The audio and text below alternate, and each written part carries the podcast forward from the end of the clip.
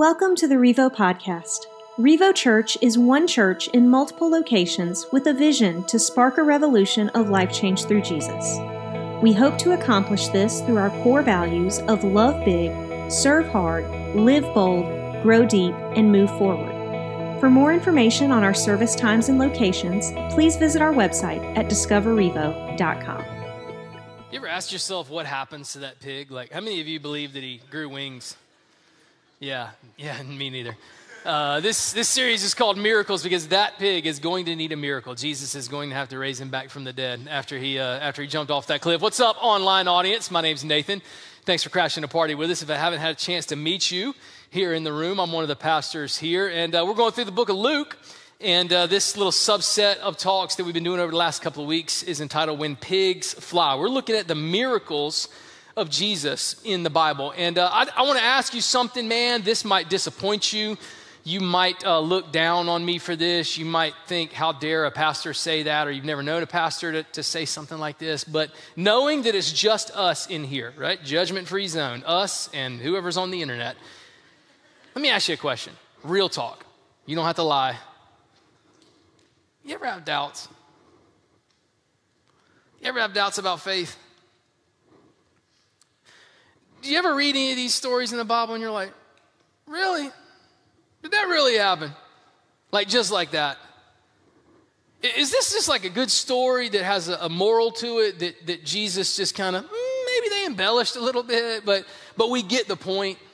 Is this like the real inspired, true word of God? Or, or is this just a book of, of things that give you a lot of good life principles? I mean, it's really good, really helpful. You live your life by this, you're going to have a better life. But God's word, like inspired, inspired word of God. Maybe, maybe your doubts sound like this Is Jesus really the only way to heaven? I mean, come, or, or is it just because we live in America, right? Because statistics show that, that if you were born in India, then over 95% of you would be Hindus right now. You wouldn't be Christians. You wouldn't believe in Jesus. You'd have a totally different religious mindset. Do we believe what we believe just because we were born here? And is it possible that that everyone else believes what they believe just because they happen to be born in, in their particular place. And this is just what our faith looks like. You ever have doubts? Maybe for you, uh, it's, it's about heaven and hell, right? I mean, eternity, and I, I get it, and, and, and heaven and hell. Is, is it real? Like, because I'm, because I'm trying to believe God, but do we really believe that God would allow someone, a, a God that loves so much would allow someone to spend eternity in hell apart from him? Does doubts ever ever creep into your mind thinking, man, for real? Like eternity. And, and God would allow that? Allow people to spend an eternity away from him? That, that, that, Jesus is the only way to heaven. Maybe you've wondered like this Is the Bible true when it talks about how much God loves me? That despite everything I've done, everything I've said, God knows every sin you have committed, every bad thought, every bad attitude, not just what you have done in the past, but what you're going to do today and what you're going to do for the rest of your life. And you mean to tell me God knows all of that about me? He knows the real me that nobody else knows and still loves me unconditionally, no strings attached, loves me so much. I think the average person has a lot of questions it could start at the top. Did, did these miracles in the Bible actually happen? I mean, come on. Is this how it happened? Word for word, this is how it un, unfolded? Or, or is this just kind of a souped up story? I mean, come on. Can you, you, can you really believe some of this stuff that you read? For others of you, it might go to another level. All right, so God's done some miracles in the past, okay? But I I don't know if he still does them today. That was a Bible thing, that was an Old Testament and a New Testament thing, but but today, like you just that, that, that was an old season, and, and now we have science and technology and medicine, and so we, we, we're a lot smarter and more enlightened now. We don't, we don't need miracles. God's not doing that anymore. Or maybe it goes to where you believe that miracles happen in the Bible, and you might even believe that miracles happen today. But where you struggle is I believe God can do it, but I just don't know if He's going to do it for me. He can, and I believe miracles happen every day all around the world, but the struggle for me is I just don't know if God's going to step into my situation. and change my life at all. Maybe somebody else, but, but I, don't, I don't know about me. I don't know if any of that resonates with you or if you ever thought a pastor would say that, that they have doubts about things, but uh, it's actually the first thing I want to ask you to write down. If you're taking notes, jot this down. This is something that I hope will be freeing for you. Um, and, and welcome everybody into the room, everybody watching online, into the same boat. Number one, everyone has doubts. You got to understand that. Every single person has doubts in their life about faith. If you've ever met someone that says, I'm, I've never struggled with doubting God, then that is a symbol that what they're struggling with is lying. so, so you're a doubter and they're a liar. So welcome to the team. Everybody's a sinner. You can't tell me, been following Jesus longer than five minutes, you've got some, some doubts. If you've ever struggled with those questions or with those doubts that might creep in, I want you to be encouraged um, because you are on the same team as Jesus' disciples.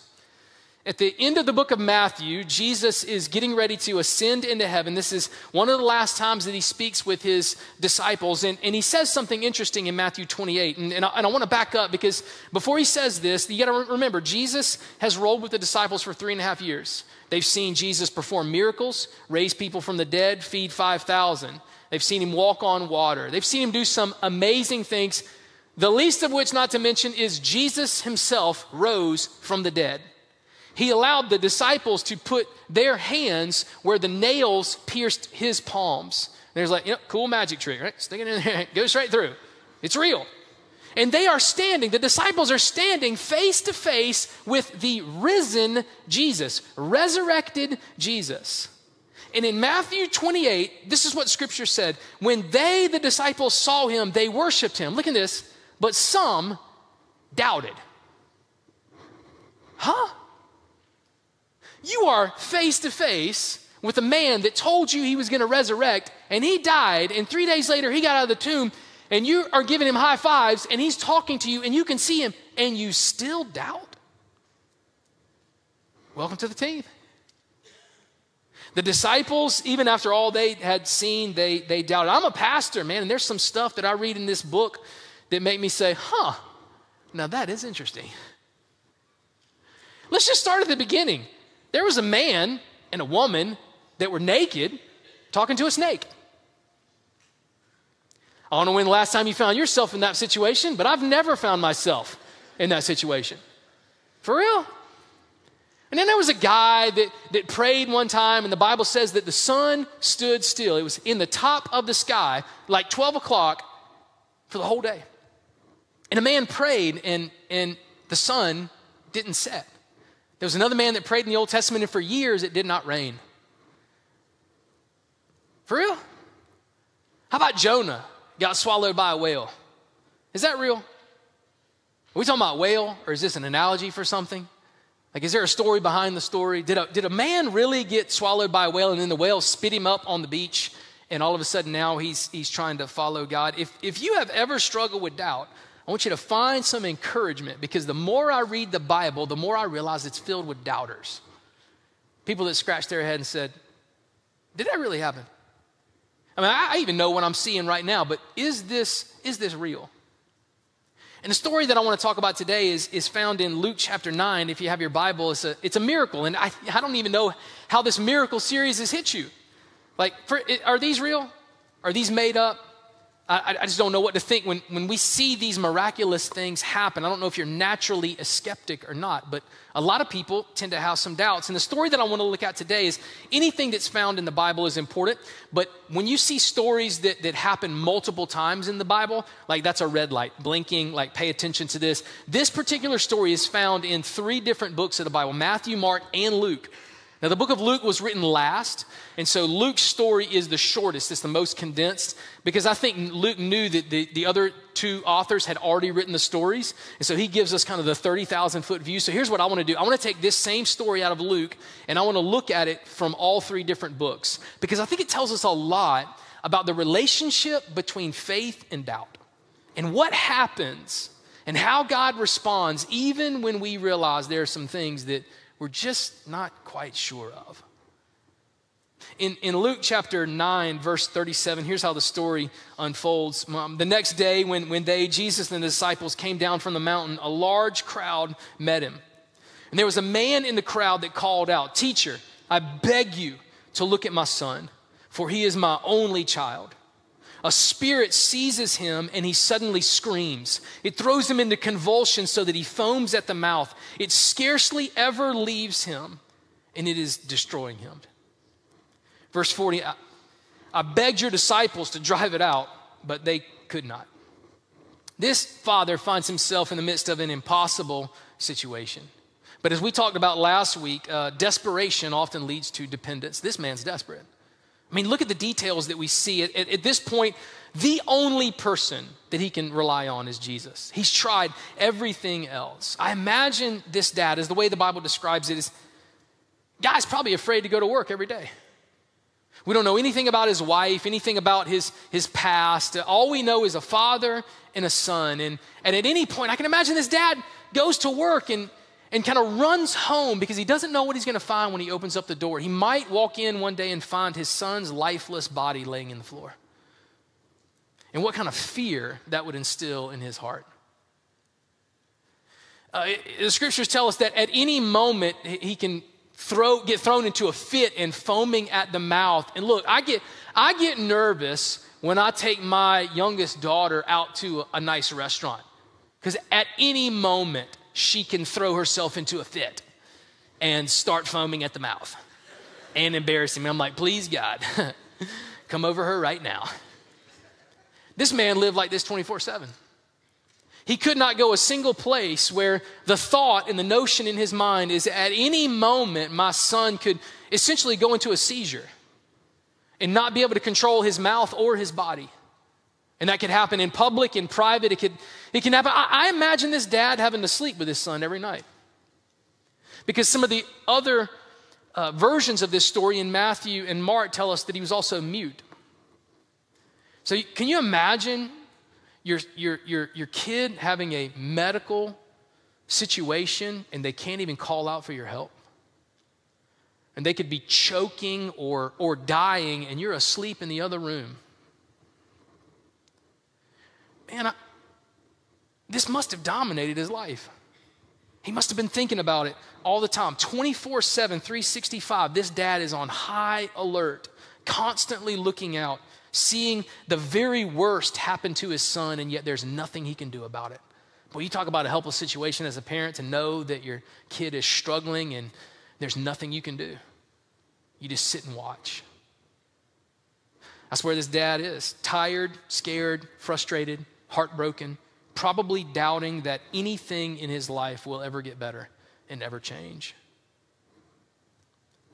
In, in Mark, uh, we see a question that Jesus asks this son and this dad when they approach him. They bring the boy to Jesus, and the disciples couldn't, couldn't heal him, and so they brought him to Jesus. And in Mark 29 21 says this Jesus asked the boy's father, How long has he been like this?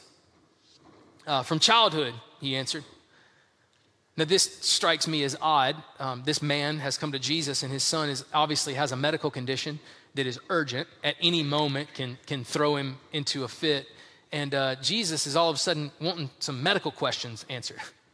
like, can you imagine if you if you like got an injury on your arm? Maybe it was an, an accident. Your arm is is bleeding bad, and it, it needs some attention.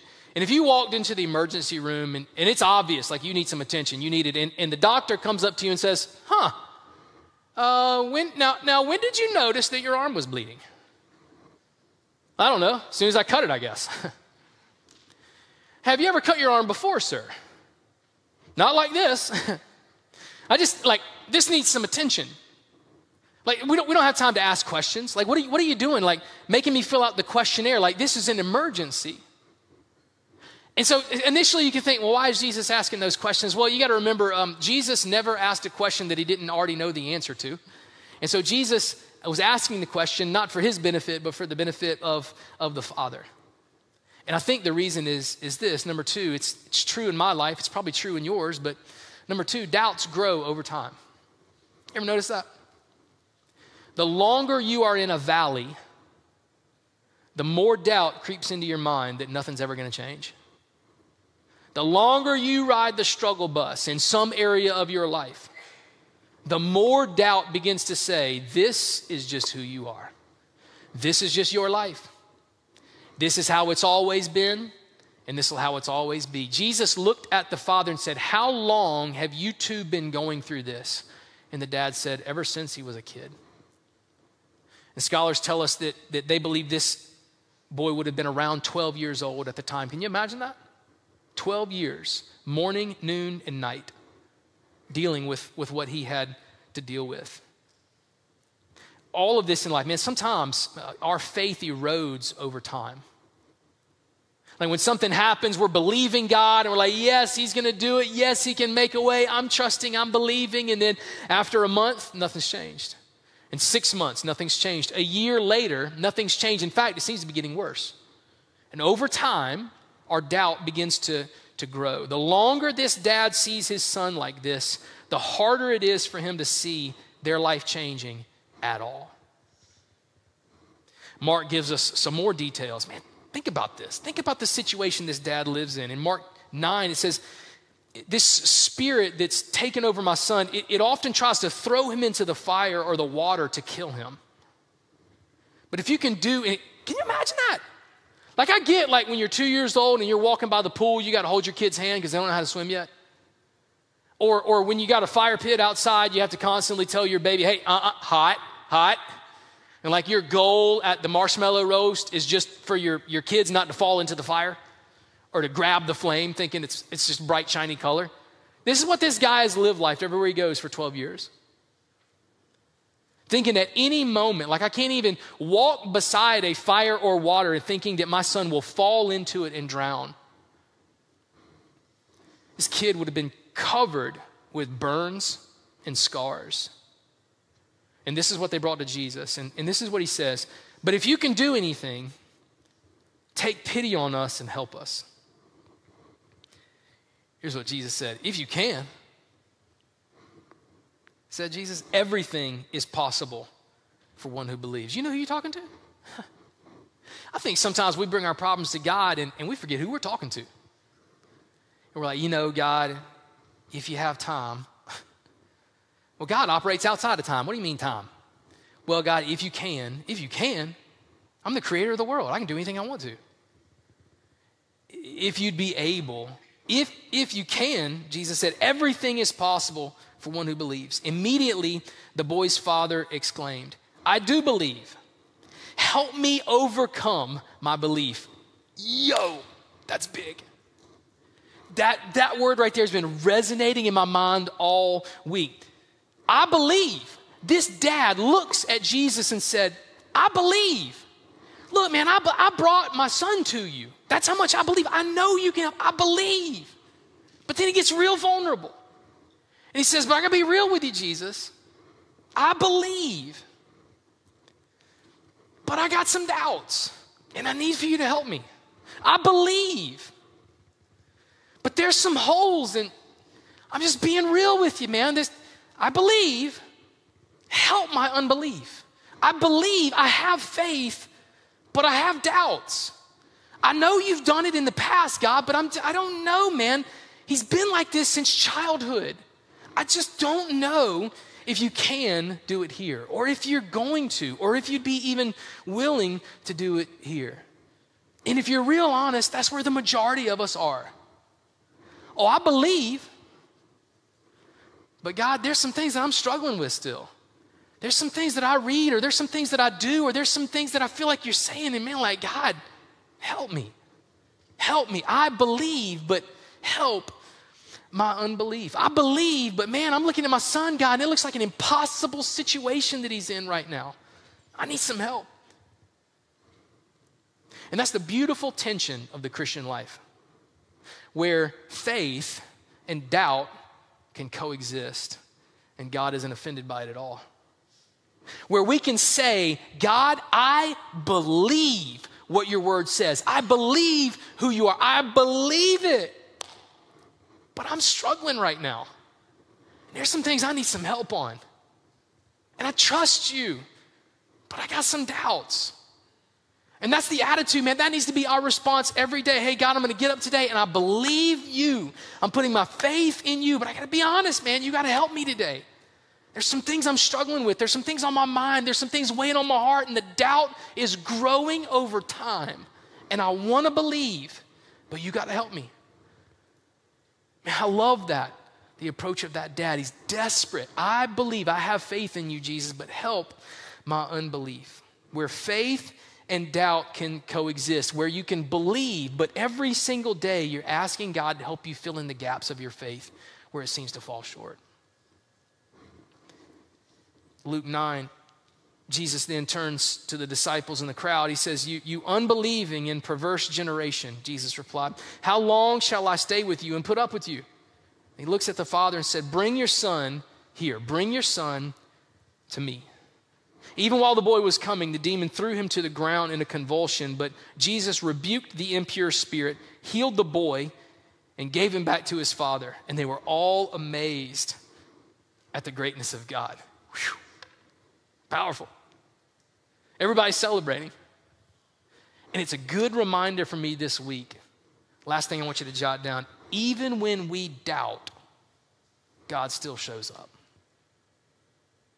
If you thought that your doubts disqualified you from having a relationship with God, you haven't read this book.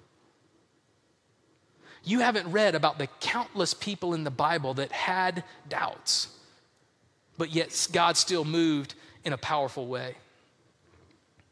I don't think this story was about the boy. I don't think this story was even about the miracle. I think this story is about the dad.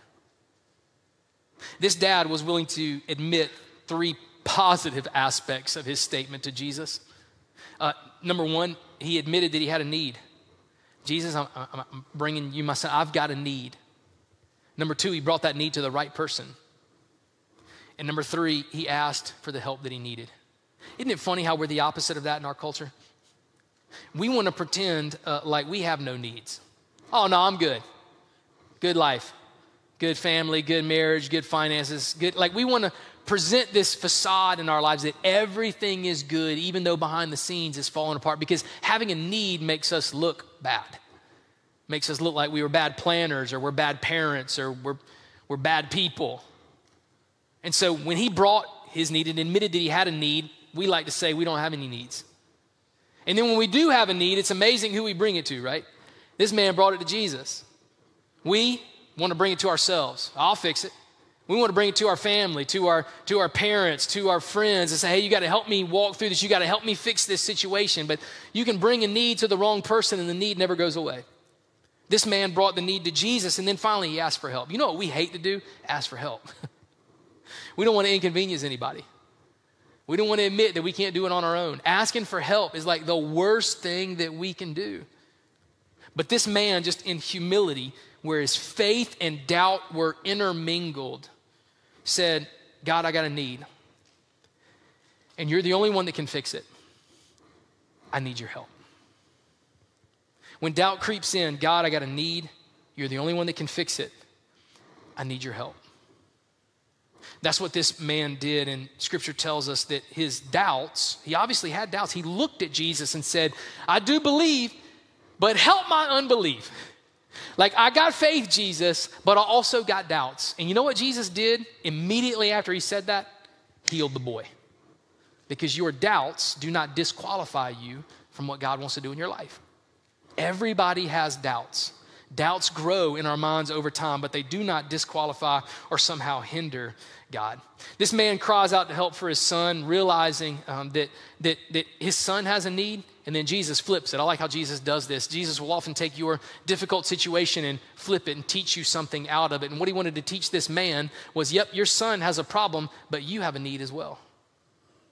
And I'm going to help your son, but not before I teach you when I want to teach you. See, this man had a spiritual need, needed a savior, just like we all do. He had a gap in his life, and Jesus said, Yep, I can make your life easier right now, but here's the deal. The Bible says that your life and my life here on earth, James 4 14, is like a vapor, here today and gone tomorrow. And Jesus' approach was, Why would I work so hard at making your day better here today and gone tomorrow and leave out the fact that you will spend an eternity somewhere?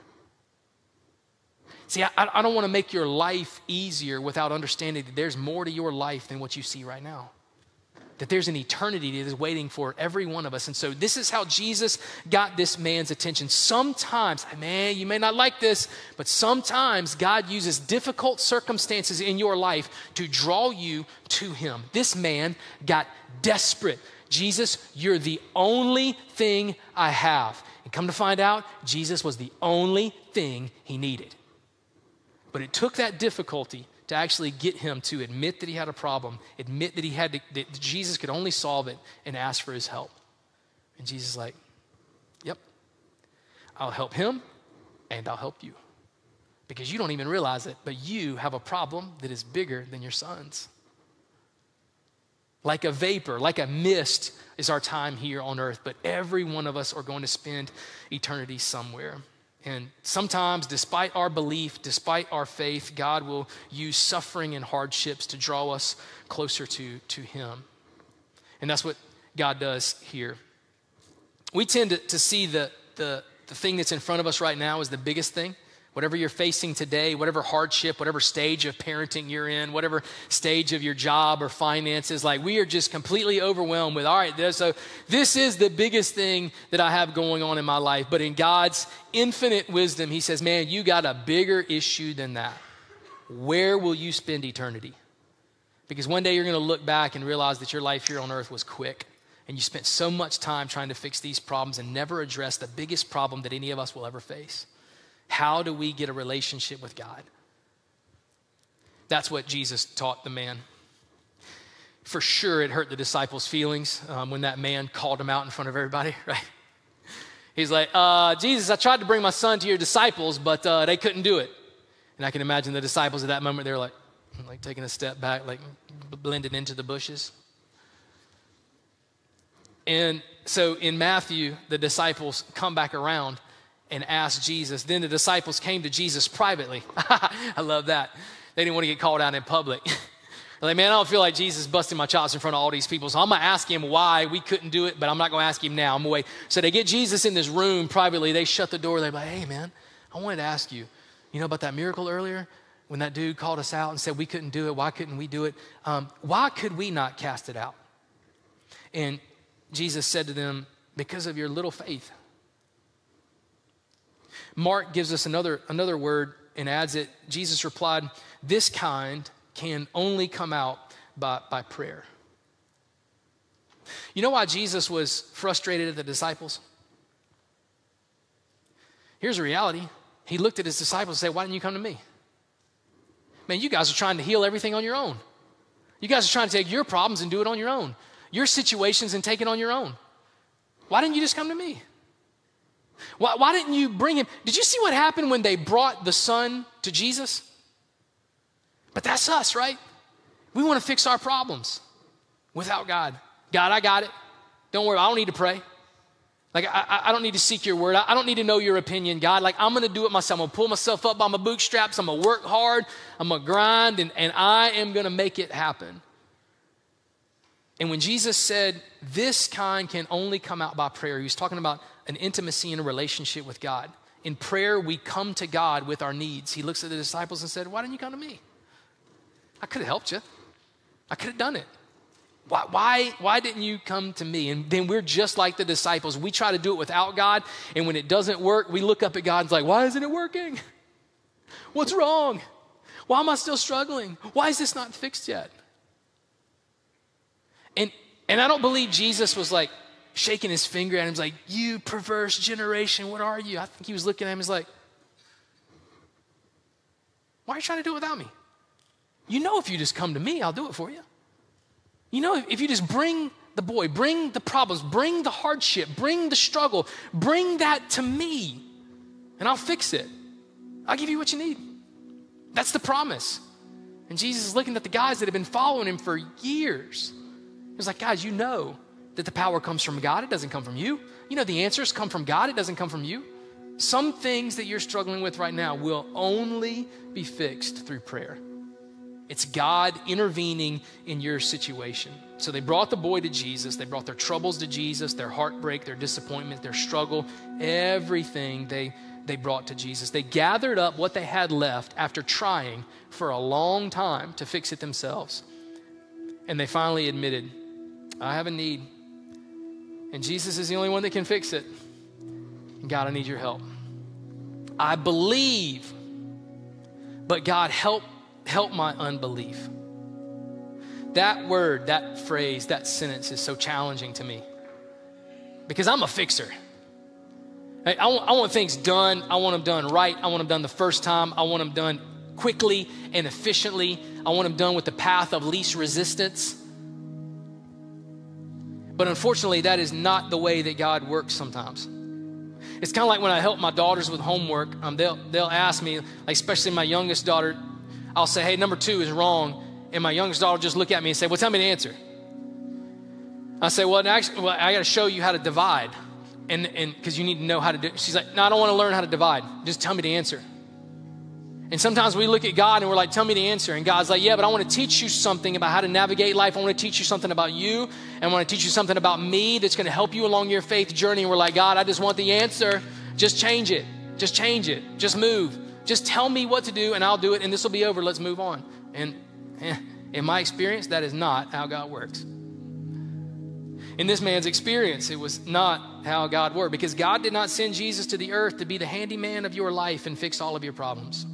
God sent Jesus to the earth to draw you closer to God so that you could understand how to reconcile that relationship, how Jesus reconciled that relationship. I believe, but but help my unbelief. Bring him to me. I love when Jesus said that. Bring him to me. Jesus looks at our broken lives. He looks at our chaos. He looks at everything that's fallen apart, every part of it. And he says, Hey, bring it to me. Bring it to me. I know you got doubts, but just make the decision right now. You're to bring that, bring that to me. That's your only hope. That's your, that's your only option. This can only be solved by prayer. Outside of God, we have no authority. We have no power. You can change nothing about your life outside of Him. And Jesus says some things can only be done as a result of that. Now, I can tell you this if you turn to Jesus, He will always do what is the best for you and what will bring the most glory to God. Will you always like it? I can't promise you that. Will it always be on your timing? In my experience, that has not been true. Will it always be the easiest, fastest, most efficient way? Not always. But I know that God is perfect in his knowledge and in his ways, and I am just a simple minded sinner. And there are times where I just have to look up at God and have faith, put my faith in you. I, God, I believe, but you're going to have to help me and I need you. And when the father did that, God stepped down and changed his life. Now, I want to clarify something. Because what we don't learn from these miracles is there's something that you can do or say that is going to force the hand of God and you can get what you want. God is not a genie in a bottle. Uh, God is not a magician that's come here to do some tricks and fix everything about your life. I'm reminded of a story. There's, there's a, there's an instance, man, where we can pray and believe and bring to Jesus and do all of the right things, and we still not get the answer that we desired. In, the book of Daniel, you know Shadrach, Meshach, and Abednego, right? These guys are in trouble because they're worshiping the one true God, and, and King Nebuchadnezzar is going to throw them in the fiery furnace like immediate death sentence, and he gives them an opportunity to renounce their faith. All you got, hey boys, all you got to do is say you trust me and you worship me instead of, of worshiping God. Bad situation that some godly men were in. And in Daniel chapter 3, Shadrach, Meshach, and Abednego replied to him King Nebuchadnezzar, we do not need to defend ourselves before you in this matter. If we are thrown into the blazing furnace, the God we serve is able to deliver us from it. And he will deliver us from your majesty's hand. Maybe that's where you are. You're like, I am believing that God can move a miracle in my life. I'm believing. I know you can, God. I'm trusting and I'm bringing you my faith and I'm bringing you my doubt. And look at what these men said next. But even if he does not, We want you to know, Your Majesty, that we will not serve your gods or worship the image of gold you have set up. I believe that God can change everything about my life. But if I am not healed, the miracle does not happen, the prayer is not answered in my timing the way I want it. Here's the deal, yo I am not turning my back on God. I will not leave. I will not degrade him. I will not make that change the way I think about God. How God acts in my life does not determine his character.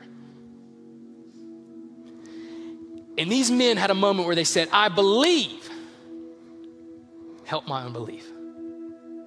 God, meet me in the moment of faith and doubt. God has met me in that moment so many times and has never penalized me for having questions and has never failed to move or act in a supernatural way. Sometimes I like the answer, sometimes I don't. But every morning I get up and say, God, I believe. Help my unbelief. God, help me fill in some gaps. God, I got some questions still. I love you. I'm following you. God, you got all I got. But will you help me? Will you help me believe? Will you help me know what to do? Will you help me with some answers? Will you open up a door? And if you don't, will you teach me how to be faithful as I wait on the door? I believe, but help my unbelief. I want to challenge you to wake up every morning and pray that prayer. And understand that doubt is real. It grows the longer it's in your mind, but it does not disqualify you from seeing God do something incredible in your life. Let's pray together. God, we believe. We're making a declaration about who you are and what you've promised in your word. God, we believe, but there are still prayers that we have. There are still things that we're believing for. God, there's still things that we're waiting on. It seems like it's not getting better anytime soon. And the longer we're there, God, the doubt grows. And we start to think, well, maybe God doesn't care, and maybe He's not going to do anything, and maybe He can, but maybe He's just not going to do it for me. And God, in those moments where doubt creeps in and we begin to think that you are not good and you are not in control and all of this is your fault, help us to say that simple prayer that this father said to Jesus 2,000 years ago I believe, but help my unbelief. God, I know you will meet us there right now as people voice that simple prayer. God, we are trusting and believing. God, help us. We believe, but help us when we have doubts. Draw us closer to, to you right now. Pray and ask those things in your Son, Jesus' name. Amen. Thanks for listening to the Revo podcast. We believe everyone has a next step to take in their relationship with Jesus. If you would like more information on what that means for you, or if you have any questions about today's message, please email us at info at discoverrevo.com.